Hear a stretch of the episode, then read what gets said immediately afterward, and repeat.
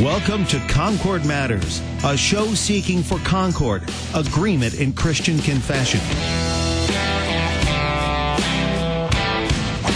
Concord mattered to Jesus and Paul, and so it does to us also.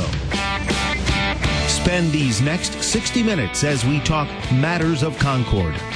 Concord Matters, a program produced by the Christ centered leader in confessional broadcasting, worldwide KFUO, online at kfuo.org.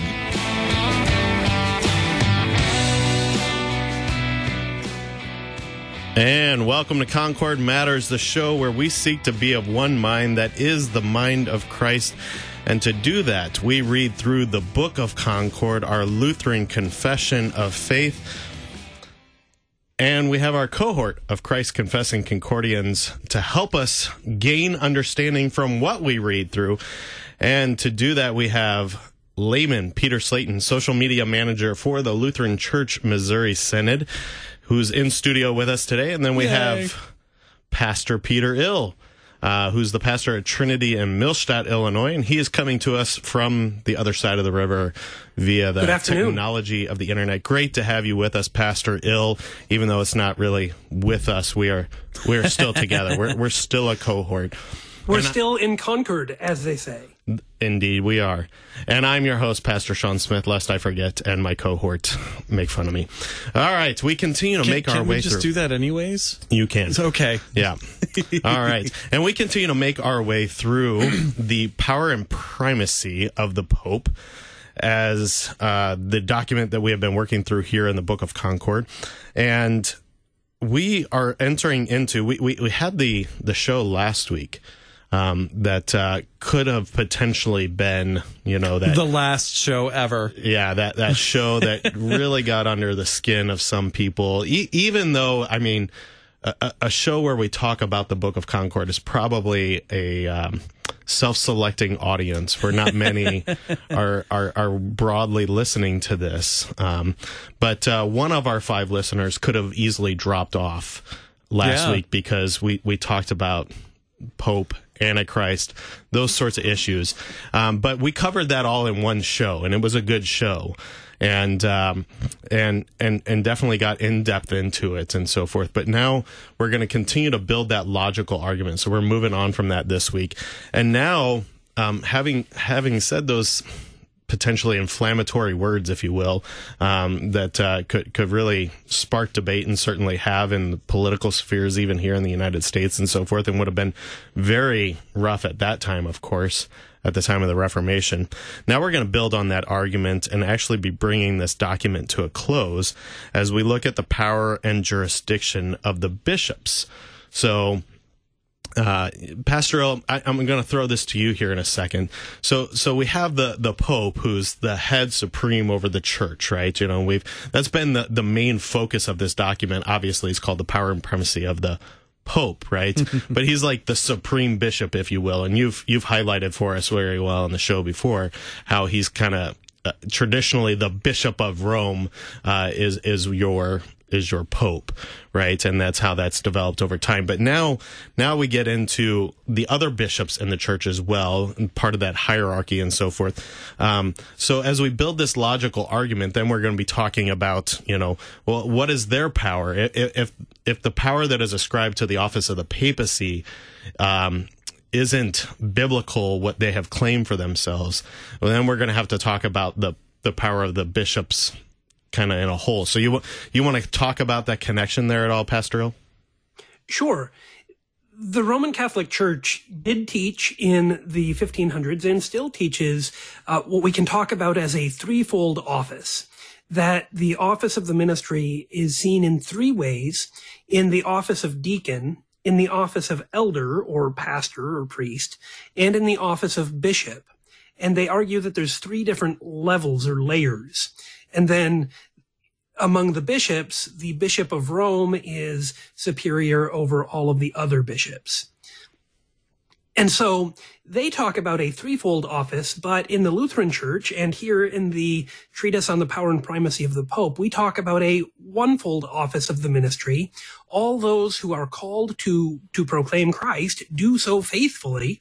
And so that's exactly what we're going to do is we're going to talk about um, all of those who are called as uh, into that office of the ministry and to talk about the gifts that they are bringing to the church by Christ's command as from Christ himself. So you're saying I can call you Bishop Ill, Bishop of Millstadt, right? I suppose Ooh. you could. Uh, however, that's probably going to confuse some of our Roman Catholic brothers and sisters in Christ. It's probably going to confuse tr- your own people too. oh yeah. Uh, while it's true, it may not be a great idea, if I can put it that way. Right. But we do make that claim uh, in our confessions. I, I, think we covered this in the Smalcald Articles as well, right? Is that uh, you know that that is the and, and it's going to come up again here. Um, that uh, that that is the office, the one-fold office, as you've identified it. And so, even kind of historically, with Martin Luther and certainly Melanchthon here as well, that uh, that that's what we have in mind is the bishops, and and it's going to tie in here because we're going to talk about ordination and how you get pastors and things of that nature too. So, um, yeah, just wanted to kind of clarify some of that language jumping in there, but I, I, think you did a good job. How about we got a lot of material to cover here today, so let's let's just dig into it by reading. All right. All right, so we are in the power and primacy of the Pope using the Concordia, the Lutheran Confessions, the Reader's Edition of the Book of Concord, available to you from Concordia Publishing House, the publishing arm of the Lutheran Church Missouri Synod. And we are picking up with paragraph 60 of the power and primacy of the Pope. And the subheading here is the power and jurisdiction of bishops. So, paragraph 60. The gospel assigns those who preside over churches the command to teach the gospel, Matthew 28 19 to forgive sins, John 20, 23, to administer the sacraments, and also to exercise jurisdiction, i.e., the command to excommunicate those whose crimes are known and to absolve those who repent. Everyone who confesses, even our adversaries, that this power is common to all who preside over churches by divine right, whether they are called pastors, elders, or bishops, so Jerome explicitly teaches in the apostolic letters that all who preside over churches are both bishops and elders. He cites from Titus 1, verse 5 through 6. This is why I left you in Crete, so that you might appoint elders in every town. Then the letter to Titus adds that a bishop must be the husband of one wife. Likewise, Peter and John call themselves elders or priests, 1 Peter 5, verse 1, and 2 John 1. Then Jerome adds, But afterward, one was chosen to be placed over the rest. This was done as a remedy for schism, lest each one, by attracting a congregation to himself, might tear apart the church of Christ. For at Alexandria, from Mark the evangelist to the bishops of Heraclas and Dionysius, the elders always elected one from among themselves and placed him in a higher station, calling him bishop, just as an army would make a commander for itself. The deacons, moreover, may elect from among themselves one whom they know to be active and name him archdeacon. For with the exception of ordination, what does the bishop have that the elder does not? Jerome therefore teaches that it is by human authority that the grades of bishop and elder or pastor are distinct. The content the content itself says this. Con, I'm sorry, whew, ah, helps if you read properly here. Words. The content itself says this because the power is the same as he has said above. Later, only one thing made a distinction between bishops and pastors, namely ordination, for it was arranged that one bishop would ordain ministers in a number of churches. Eh, it goes on here, and, and I hesitate to pause here, but I think we've we've taken a chunk that we need to, again, as as Pastor Ill was already jumping us into. Potentially, we have some confusion even among ourselves here. Is I've often encountered, you know, that when I point out that Scripture speaks of elder and that we can understand that as pastor, uh, we have a different term and a different office within the church in the Lutheran Church Missouri Synod when it comes to elder. And we also have a di- diaconate. Um, we have deacons in some churches and things like that, and we deaconesses and so forth. So let, us clear this terminology up. So, Layman Slayton, I'm going to throw it to you to, to clear it up for us. Um, for for the layman, or or further confuse it, or further confuse it. I, the the church body that I was in before I joined the LCMS was a Lutheran church body, and the way they had organized themselves, the deacons are the equivalent of the LCMS elders, and so moving from one to the other was very confusing because. In, in that church body, the deacon is does the exact same thing that our elders do, but they're called deacons, and at it was very confusing. It's like, wait, what are we doing here? Which I think makes a good point that we need to be careful that we're not being too particular in the roles we ascribe to all these all of these different things because there is Christian freedom in how we're going to organize ourselves. I mean, that's what Jerome even says. Look, this is how we as humans have decided to organize ourselves here. Um, we've chosen to call this position bishop over the other ones. It's, it's okay to do it differently. So the the only downside was the confusion of oh okay well the deacon over there is now the elder over here. And if I were moved from here to there same thing. And our deacons are a totally different thing. We actually have deacons in a sense and that's totally different from our elders. That's not an interchangeable. This is how we've chosen to organize ourselves. So I think that's an important point that is actually being made here by Melanchthon in this is that look there's there's freedom in how we are using these terms, and we need to make sure that we're not demanding that you use them in a particular way exclusively and that any other use is wrong. Of course, there are wrong uses. You can't just say anything you want.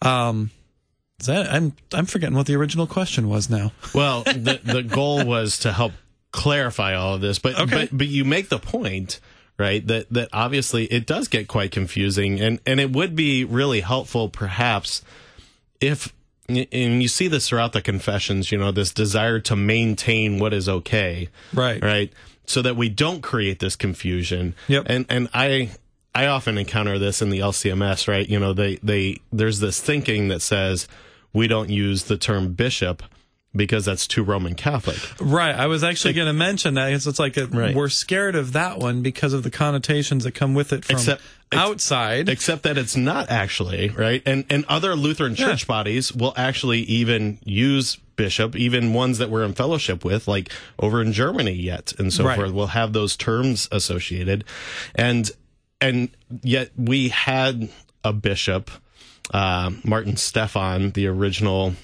head of the yeah. the immigrants that came over that had that term bishop, and it's probably more because of what happened with Martin Stephan. yeah, our own uh, history is, as well. Uh, yeah. If you're not familiar with that history, go check out Histor- Concordia Historical Institute or just do a Google search. You can find out what happened or with Martin if you have a copy of the Reader's Edition of Walther's Law and Gospel, mm-hmm. it actually starts with a fantastic, you know, quick history of the LCMS, which everyone should have a copy of Walther's it's Law a, it's, it's, really anyway. good, yeah. um, and it's a very nice overview. And I, I read that, and I'm like, oh, wow, okay. There's so much packed into this little you know biography and now I know a lot better what we're yeah. what we're dealing with here. And and so just to get us back here too, it's probably more associated with what happened with him than it is um, you know, Roman Catholic connotations for, for that terminology and so forth. So, well, we so, do we do actually still have one bishop in the LCMS.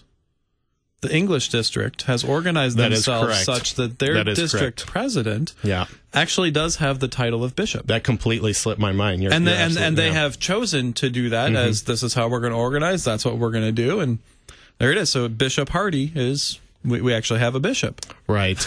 and and so but it makes this point that again we it, you know we haven't maintained these sorts of things and so that mm-hmm. there there is some discrepancy from church body to church body and within our own history and even within ourselves currently and so there's just all this confusion with this terminology and I think you highlighted well for us look Jerome is even getting at the point, and that's why Melanchthon cites it here. This is by human arrangement, all right? Let's, Right. Let's not get all caught up in the divine authority stuff, which has been the point throughout the power and primacy of the Pope is, look, you're ascribing too much to divine authority that God has not said anything on, right? So, so let's, let's lay that out as that part of that argument. All right. So Pastor Ill, uh, we, we've talked enough here in the studio. You, you want to help clear this mess up for us? Yeah, we can't see you raising your hand to talk, so you just have to talk. I did just raise my hand, but Oh, nobody nice. saw it. But that's Excellent.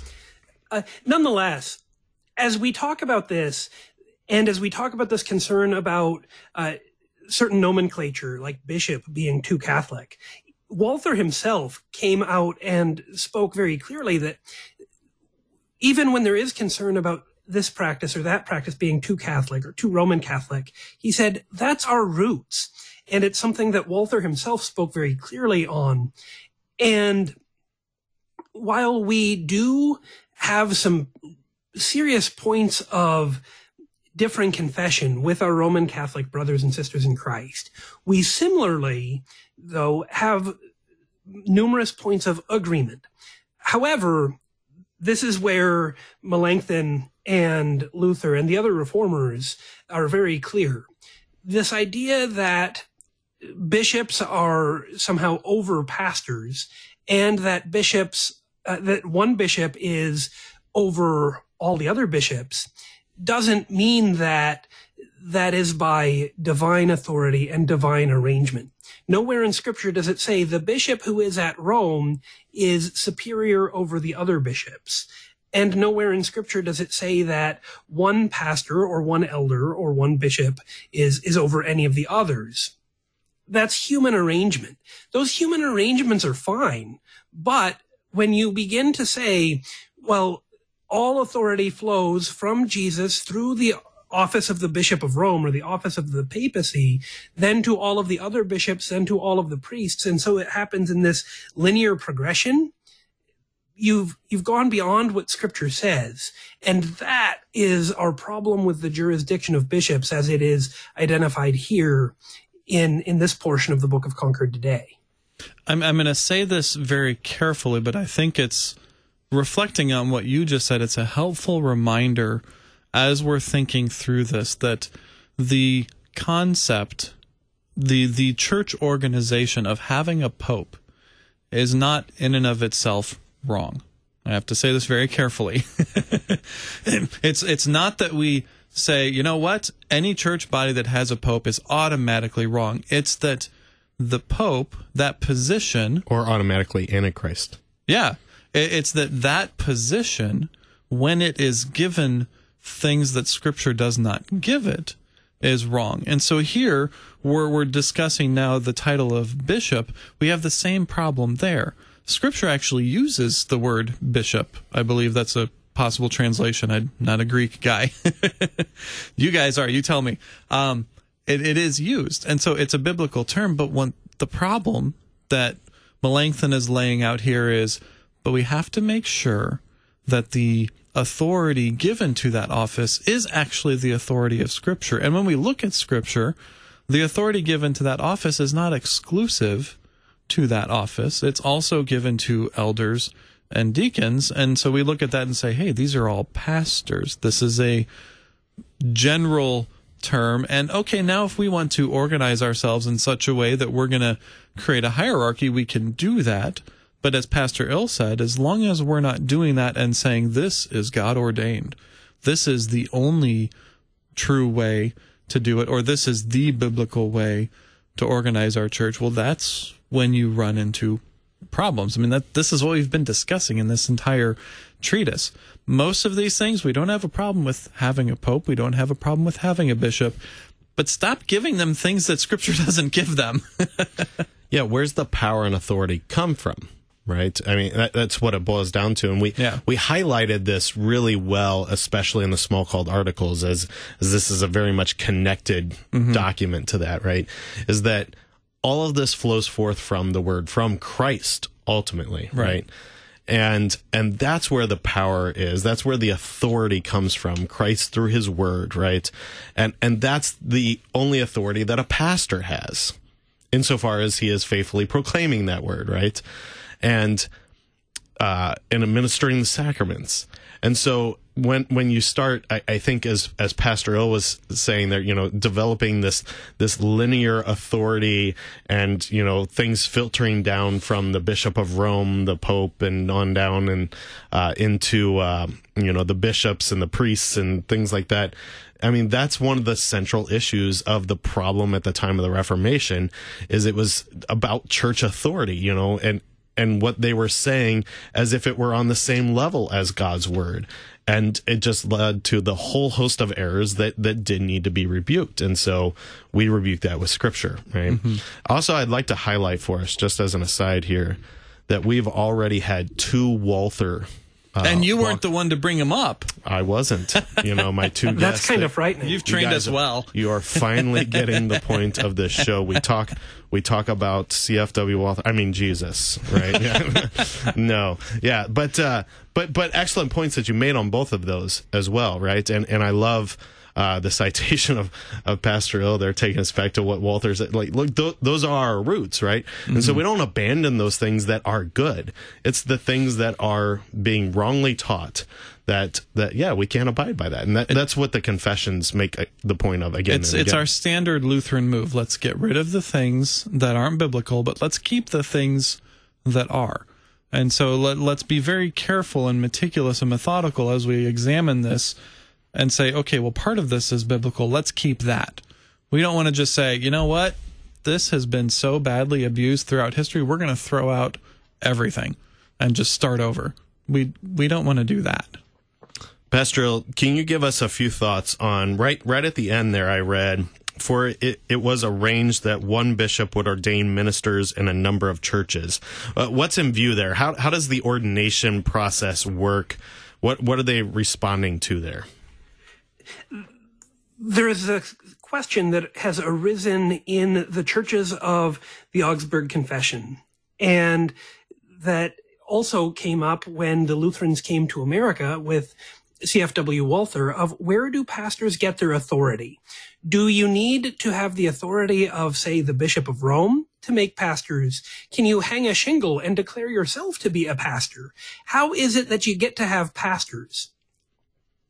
And the answer that's given here is that pastors come not by a, a line of succession that goes all the way back to uh, the Bishop of Rome, ultimately to, to Peter would be the Roman Catholic argument, but rather and it's not by your own authority of saying, "Oh, well, I think I think I meet all of the requirements of the pastoral epistles in order to be a pastor. So I'm going to go hang a shingle and be a pastor and, and create a church, and it's going to be the church that I'm in charge of." Instead, it is the congregation and the church as a whole and her pastors that call people to be pastors and who ordain people to be pastors. And so instead of having people going around willy nilly and ordaining pastors, they said we should put one guy in each area in charge of ordaining and making new pastors. Person is uh, by human arrangement. So he's going to make sure that each parish and each congregation has the opportunity to hear God's word. That's fabulous but he doesn't have any additional authority in terms of uh, it's not that bishop's forgiveness that get, then is given uh, through the priest to the people. It's Jesus' forgiveness given in John 20 to the disciples uh, when he says to the disciples, to the church, whoever sins you forgive, their sins are forgiven them. And whoever sins you do not forgive, their sins are not forgiven them. That's what Jesus has said.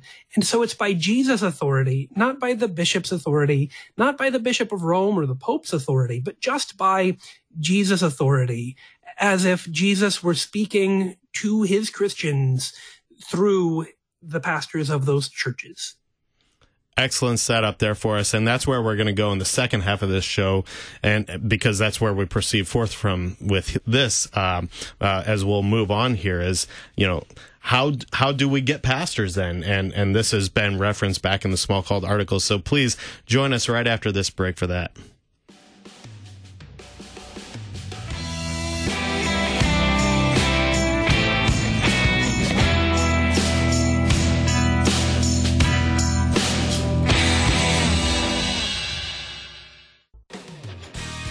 Ecclesiastes 10, verse 10 states if the iron is blunt and one does not sharpen the edge, he must use more strength. But wisdom helps one to succeed. Find this true wisdom in Christ on Sharper Iron every weekday morning at 8 a.m. here on Worldwide KFUO. Sharpen the iron of your faith together with two pastors as they take up the sword of the Spirit to proclaim the gifts of Christ crucified and risen for you.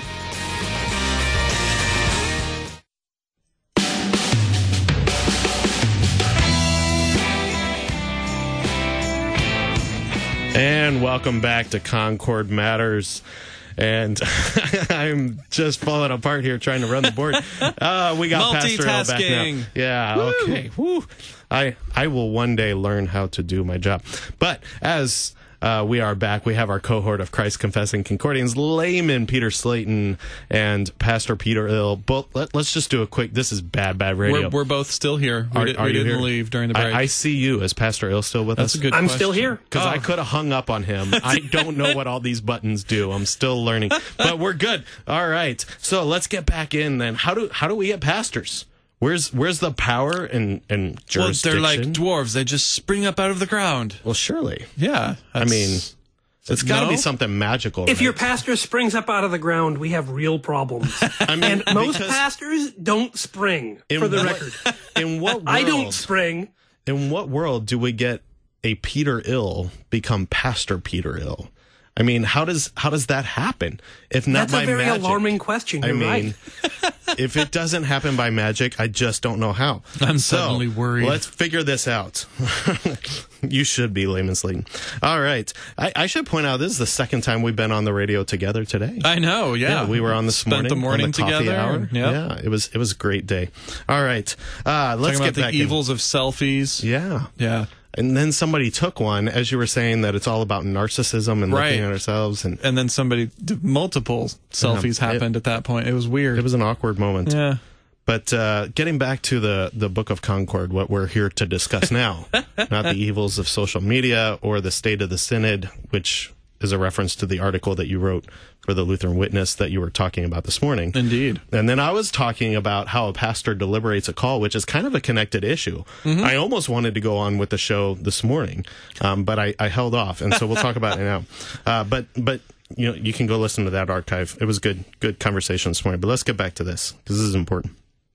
Picking up with paragraph 65 in the power and primacy of the Pope uh, under the, the subheading, the power and jurisdiction of the bishops. And we're coming to the end of the document here. Uh, we won't finish it today, um, next week. But, but today we, we want to find out where do these pastors come from? Since the grades of bishop and pastor are not different by divine authority, it is clear that ordination administered by a pastor in his own church is valid by divine law. Okay, let's pause there for a minute. Whoa. So, so my So- pastor can just like go make a pastor Yeah, man. anytime he wants. It's just like, hey, I I'm a didn't know- I'm to go make a pastor. Here, here's here's my thought. Right, I'm down in rural Southern Illinois. I serve a dual parish. I get called up to hospital visits up here in St. Louis, hour and a half away, down to Cape Girardeau, hour and mm-hmm. 15 minutes away, and then you know over to Carbondale, about an hour away. I mean, I spent a lot of time on the road. I got sermons to write. I got people close there to visit. Right, I could use some help. Now they'll never be able to afford one, but what if I just went ahead and ordained an assistant pastor? Can I do that? I mean, the confessions say so. Straighten us out, Pastor Ill. Can you? I just Yes. threw I The just threw a confessions whole say mess so. at you, dude. Should you? Not under ordinary circumstances. And this is where, as we get ready to go on, paragraph 66 and 67 are really important because the charge that the Lutherans are making is, hey, you guys won't, won't ordain pastors to serve as pastors. That's a problem. And if you're not going to ordain men who are qualified and men who are trained to be pastors here in these places, if you're going to leave these churches unserved, that's not okay. We will ordain pastors by Jesus' authority. However, it is not a good idea for a church simply to say, we're going to ordain a guy as a pastor because he meets the requirements that are given in the pastoral epistles and because we think he'd be good at it without checking that with the whole church. And so, on the one hand, does the local congregation have the authority to call anybody they want to who's qualified to be a pastor? Yes. On the other hand, does the whole church have the opportunity to say, hey, yeah, this guy speaks with the rest of us and not only is he going to be a representation of the local church, but he's going to be a representation of the whole church. And so that's why at ordinations and installations, you have both the congregation who's receiving a pastor there hearing and giving their promises, but you also have the other pastors uh, gathered around saying, yeah, this guy, he's one of, he's one of us. Uh, there's both preachers and hearers saying, this guy is qualified for the office and this person is appropriate within the church to serve as pastor. It's not done just willy nilly, one person at a time. Oh, where where you, Pastor Smith, would say, "Oh, I think this guy would be a good pastor, so I'm going to pick him. I'm going to make him my assistant pastor, so that uh, when I'm on the road, he can do some other things." Uh, it can be done, but it's not a good idea and, and, you've highlighted that well, and and you've you said a few times, you know, yeah, he's with us, and to me that reflects exactly uh, what happened with Paul, right, in the early church. Um, is that you know he he was a very special circumstance in being called directly by Christ, literally knocked off his horse, right, and the scales over the eyes and things like that. But then the the rest of the church acknowledged that, right, with Peter, and they say, yeah, he's with us. He's he's proclaiming the truth, right? And so um, I like how you've highlighted that th- that's that's an important aspect, and we're going to get to that in, in, the coming paragraphs as well. Um, but you you've also opened up something here um, that you can do it, and and you you brought up the idea that especially in the context of the time of the Reformation that they were not doing this. C- could you talk a little bit more about that? Why would they not be ordaining pastors and leaving congregations without pastors at that time? What's the historical context of that? The bishops in the Roman Catholic Church realized that the churches around Wittenberg and the churches where the Lutherans were wanted pastors who would do Lutheran things. And they said, well, we can't give you a Lutheran pastor because we're against that, but we can't send you one of our guys to be pastor because you won't take him. And so they were just leaving those congregations empty. The, the evangelical churches or the Lutheran churches were saying, Hey, here's the guy that, that should be pastor here. Please ordain him. And the bishops would say, no, we won't ordain him. So, so the church went without the gifts of God until the reformers said, well, if we've asked and you won't do it and you won't send someone here to be a faithful pastor, then we will ordain him by the authority of Christ because it's not given in scripture that you have to be a bishop in order to ordain someone. That's a human arrangement. And ultimately that human arrangement is done by the authority of Jesus himself. And so a pastor is Jesus's pastor, not the bishop's pastor. And if the Roman Catholic bishops aren't going to give us faithful pastors here in our areas, then we will make sure that we have faithful pastors. And I, I think that's an important historical context that's going to be needed for us moving forward too. So thank you for highlighting that. I, also, I think, um, well, go ahead, Pastor. Sorry. Uh, this is also, I think it's really important to be clear. This is an exceptional case. This is not a time when when the Lutherans would encourage, if you think somebody should be a pastor, just go make them a pastor and, and sort it out later. This is something to be done with prayer, with the word of God, with careful instruction and formation. And it doesn't go off half cocked. This is something that's really uh, thoughtfully done and carefully done by the reformers and it's not any kind of trying to get around the process of forming pastors. These people who were called and ordained to be pastors had been through university and seminary education and had received a call to be pastors. They just wouldn't be ordained by the bishops. So this isn't a, a quick, fast and dirty workaround. So, so you're trying to nicely say, no, Pastor Sean, just because you're tired it's not an exceptional case. You can't make your own pastor. Okay, all right. I Yeah, gotcha. pretty much. Sorry. That's okay. No, Well, this- but that's well stated. What this, you're saying. This fits the pattern that we see in so many other things in the life of the church. And, and I'll frame it in this way We are never the church alone. I'm not the church all by myself. I'm the church. I'm part of the church with others. And that's not just others in my congregation. It's other congregations that are church together. So in this scenario for Pastor Sean just to go and ordain, okay, yeah, you could, but as Pastor Ill is saying, but you're also part of the church and the body of Christ. The arm doesn't say, I'm going to go do whatever I want. And the leg's like, no, I'm going to walk over here. I don't care what you want to do, head just to mix my metaphor all completely up but it, that makes the point you you can't be operating that way we do the same thing in baptism i i could baptize my kids and i could say the words and it's a valid baptism because it's actually god's word that does the work. The holy spirit works Same through the thing in word. ordination. same same thing at ordination. Same thing at the lord's supper. But why would i do that? It's it's not been given to me. I'm not a lone ranger Christian where I can just do whatever I want. I'm part of the body of Christ.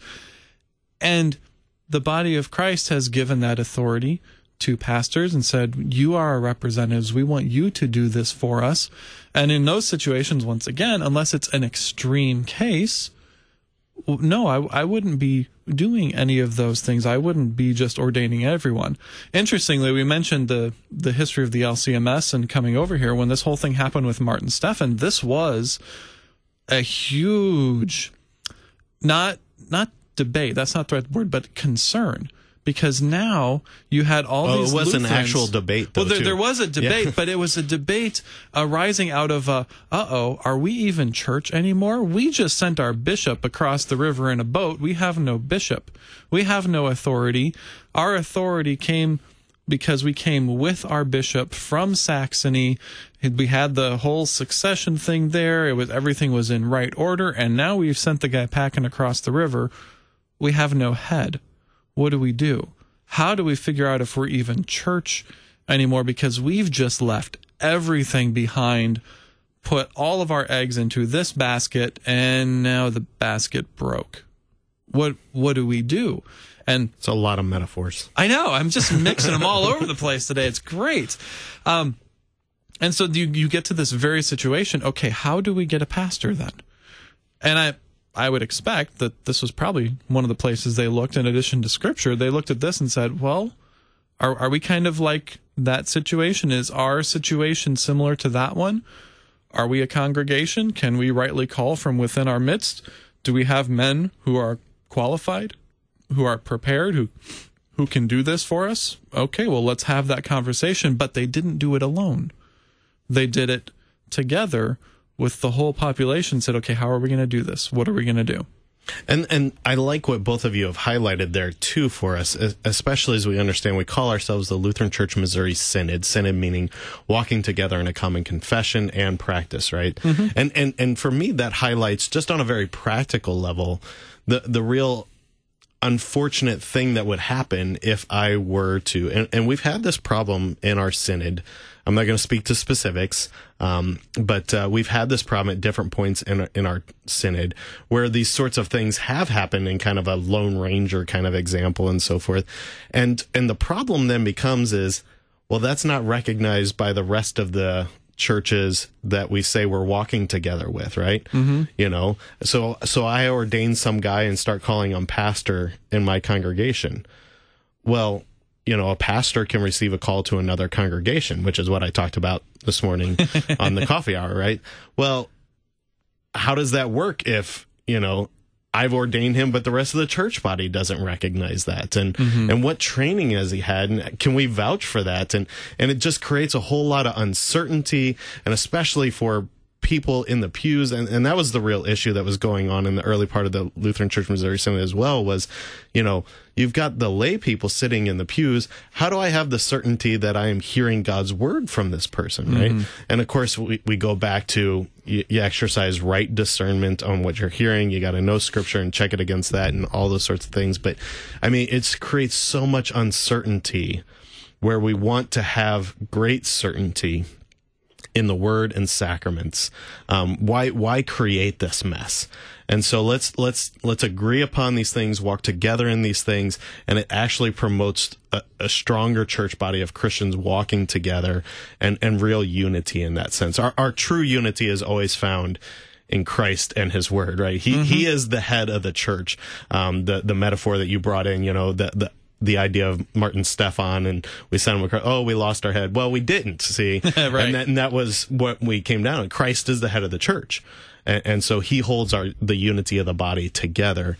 Um, but uh, yeah, it, it just it, it, becomes a real mess, and so even more than you know what we highlighted earlier, you know, it, it's just not good for for um, for my sake uh, and where I'm serving and so forth, it's not good for the the larger body of mm-hmm. of congregations that we walk together with, right? In this yeah. in this synod. So, absolutely. Okay. All right. Now, we got a lot more to get into here, so I'm going to continue reading. Picking up paragraph 66 on the power and primacy of the Pope. Therefore, when the regular bishops become enemies of the church or on unwilling to administer ordination, the churches retain their own right to ordain their own ministers. So Pastor Ill was highlighting that, why they were unwilling and so forth. Uh, good to have that context for this. Moving on, paragraph 67. Wherever the church is, there is the authority to administer the gospel. Therefore, it is necessary for the church to retain the authority to call, elect, and ordain ministers. This authority is a gift that in reality is given to the church. No human power can take this gift away from the church, as Paul testifies to the Ephesians when he ascended, he gave gifts to men, Ephesians 4 8. He lists among the gifts, especially, or specifically, belonging to the church, pastors and teachers. He says that in Ephesians 4:11 and adds that they are given for the ministry for building up the body of Christ. Ephesians 4 verse 12. So wherever there is a true church, and you know, just because we're on radio, you can't see the the T in true and C in church are capitalized here. So there's something significant going on with this true church. We'll come back to that in a second. The right to elect and ordain ministers ministers necessarily exists. In the same way, in a case of necessity, even a layman absolves and becomes the minister and pastor of another. Augustine tells the story of two Christians in a ship one of whom was baptized, the catechumen, one of whom baptized the catechumen. I'm having problems reading today. One of whom baptized the catechumen, who after baptism then absolved the baptizer. Here belong the statements of Christ that testify that the keys have been given to the church and not merely to certain persons. Where two or three are gathered in my name, Matthew eighteen twenty. All right, we're going to go ahead and pause there. All right, so what's going on here? Why why why highlight the true church uh, or, or make it significant with these capital letters and so forth? What's what's going on? What is the true church, Pastor Ill? Did we lose Pastor Ill? No, here I am. Okay. Sorry. Sorry. the true church is where the word of Christ is proclaimed and believed and where he is present with his sacraments, especially baptism and the Lord's Supper. And so we get to have that promise that where Jesus is, is the true church. That's the simplest answer is the true church is where Jesus is. It's where Jesus comes to proclaim his word and to be the head. And so we live in that church and we hear the voice of Jesus speaking to us through those pastors that he has put in place. So that that's the point that that takes us back to where I was reading there in 67 as well, right? Wherever the church is, there is the authority to administer the gospel. So what does that mean when it comes to this how we get pastors then?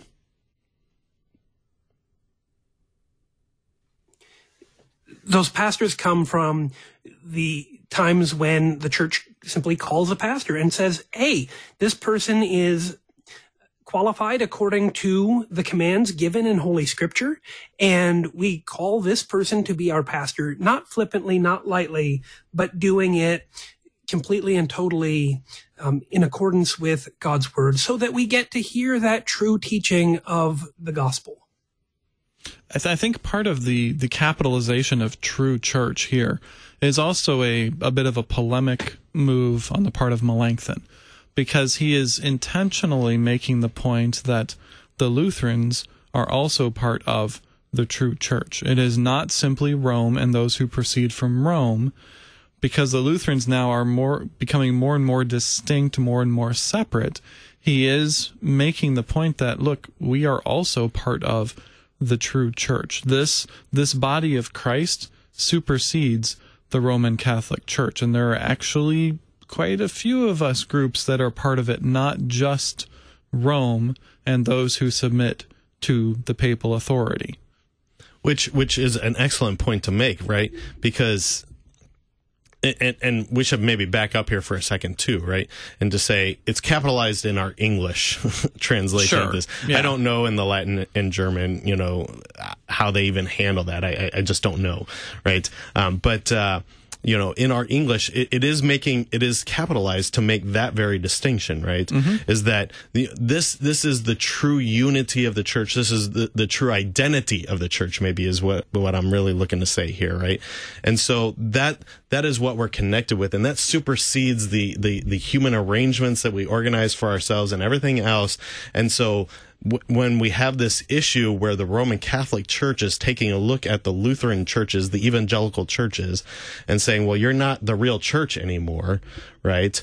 And and that creates the whole situation of the Augsburg Confession and everything else, where we're defending, no, we really are, right? See, because we teach this from Scripture and everything else, and we've and we've highlighted that many times on this show, right? It's it's again another uh, polemic. Is that what you you use Yes, there? yes. Uh, to, to, to highlight right? This this is this is our true identity. This is where we're coming from. This is what we're doing right? Yep. all right. Uh, let's move forward because we got we got more ground to cover and and limited time to do it in. Finally peter's statement also confirms this. You are a royal priesthood. 1 peter 2 verse 9 these words apply to the true church which certainly has the right to elect and ordain ministers since it alone has the priesthood a most, a most common custom of the church also testifies to this. Formerly, the people elected pastors and bishops, Acts 14, verse 23. Then came a bishop, either of that church or a neighboring one, who confirmed the one elected by the laying on of hands, 1 Timothy 4, verse 14. Ordination was nothing else than such a ratification. Afterward, new ceremonies were added, many of which Dionysius describes, but he is a recent and fictitious author, whoever he be, just as the writings of Clement also are spurious. Then more modern writers added, I give you the power to sacrifice for the living and the dead. This is not even in Dionysius. From all of this, it is clear that the church retains the right to elect and ordain ministers. The impiety and tyranny of bishops cause schism and discord. Therefore, if the bishops are heretics or will not ordain suitable persons, the churches are in duty bound before God, according to divine law, to ordain for themselves pastors and ministers, even though this is now called an irregularity or schism. It should be known that the godless doctrine and tyranny of bishops is chargeable with it.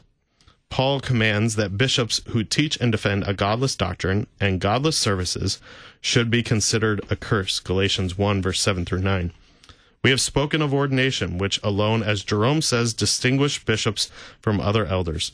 There is no need to discuss the other duties of bishops. It is not necessary to speak about confirmation or the consecration of bells, nor other such delusions, which are almost the only things they have kept. Something, though, must be said about jurisdiction. And that's what we're going to cover next week. All right. So, so come back for the So jurisdiction. but- something must be said later, yeah. not now. Melanchthon always has something to say, as we learned from the very lengthy. and now he's doing cliffhangers. Well, I'm doing the or we're cliffhanger. turning it into- I mean, okay, Yeah. I'm oh. turning it into a cliffhanger because I got to get two shows out of this. Nice. Yeah. Yeah. Yeah, Dramatic tension. All I. I like it. All right. But let, let's go ahead and finish out this thought then. All right. So now we get Melanchthon getting with the salty language in here again, right? And, and, uh, it's tyrannical what those bishops are doing, uh, godless doctrines and godless services. We've, we've had some of that come up before, especially with the con- uh, conversation with the Antichrist, uh, section that we covered last week. And so what's going on here, Pastor Ill? Pastor Ill has a Sorry, I keep losing my mute button. I found it again. Where'd it go? Faster. I,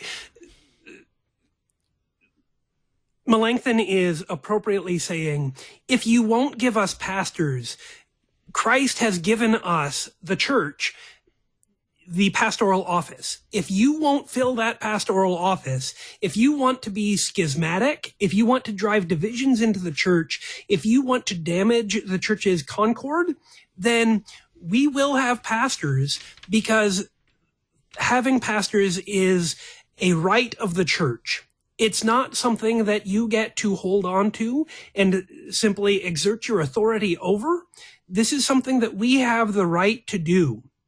Not that we're taking this lightly, not that we're doing this without deep thought, without care and concern. The reformers were very careful and very clear about the authority that they were using and about their process in raising up these pastors. But if they wouldn't be able to have pastors given to them, then they would ordain pastors not because they were trying just to show the bishops who was boss, but rather to say it is the church's right to have pastors. In fact, if you won't give us pastors, it is our responsibility to raise up pastors for ourselves properly, carefully, faithfully.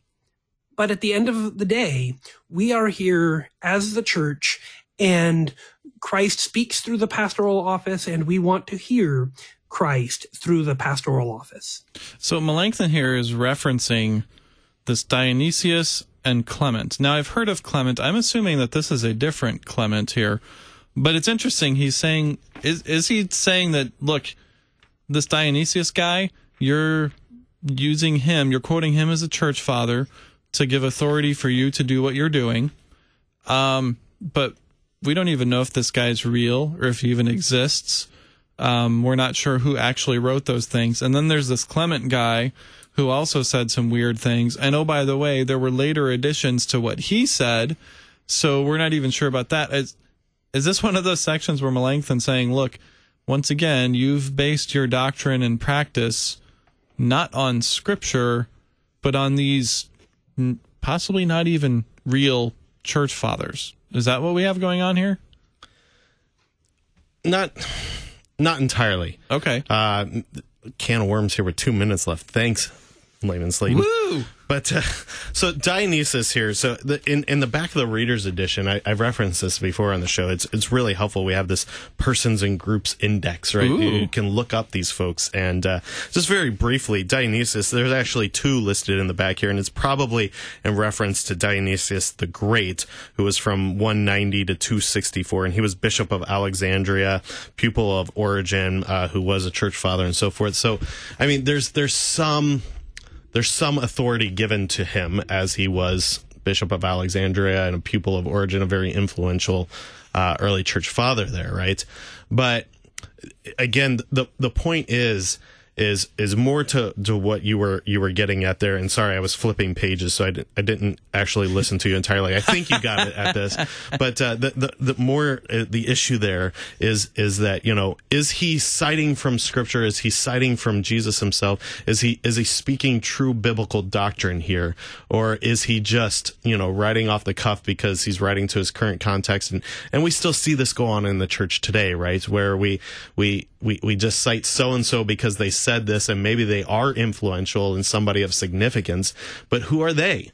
Right. It's kind of the, the backhanded, you know, whoever he be, right? You know, it's, yeah. you know, who are they? Uh, you know, what, what is the true authority? Well, it's the word, right? Mm-hmm. And Christ himself. So, so what, where is he getting that from? Where is that authority coming from? Right. Right. All right, Pastor Ill go ahead and with a few seconds here, go ahead and give us uh, some concluding thoughts on this section today. Mute. Christ has given pastors to his church. And as Christ has given pastors to his church, those pastors speak, not because of the authority of whoever made them pastors and whoever ordained them, but they speak with the authority given by Jesus when he spoke to the church in the upper room, Easter night, uh, giving them that jurisdiction. And they go forward with the authority given to the whole church when Jesus commanded the church saying, therefore go and make disciples of all nations, baptizing them and teaching them. This is exactly the work of the pastoral office. And so this is exactly where the church gets to hear the goodness of Jesus. That is very well said. And this will also have implications not only for how we get pastors, how we make pastors, but the jurisdiction. And, you know, that that's kind of more what we might think of in terms of power, especially uh, temporal power, earth, uh, secular power, which has also been highlighted in here. But you'll have to come back next week for that. Until we convene for Concord next time, if you would like a question for us, uh, you can contact us at 314 996 1542. You can find us on social media at KFUO Radio or email kfuo at kfuo.org. For this time, that wraps us up with the cohort of Christ Confessing Concordians. And until next time, keep confessing, church.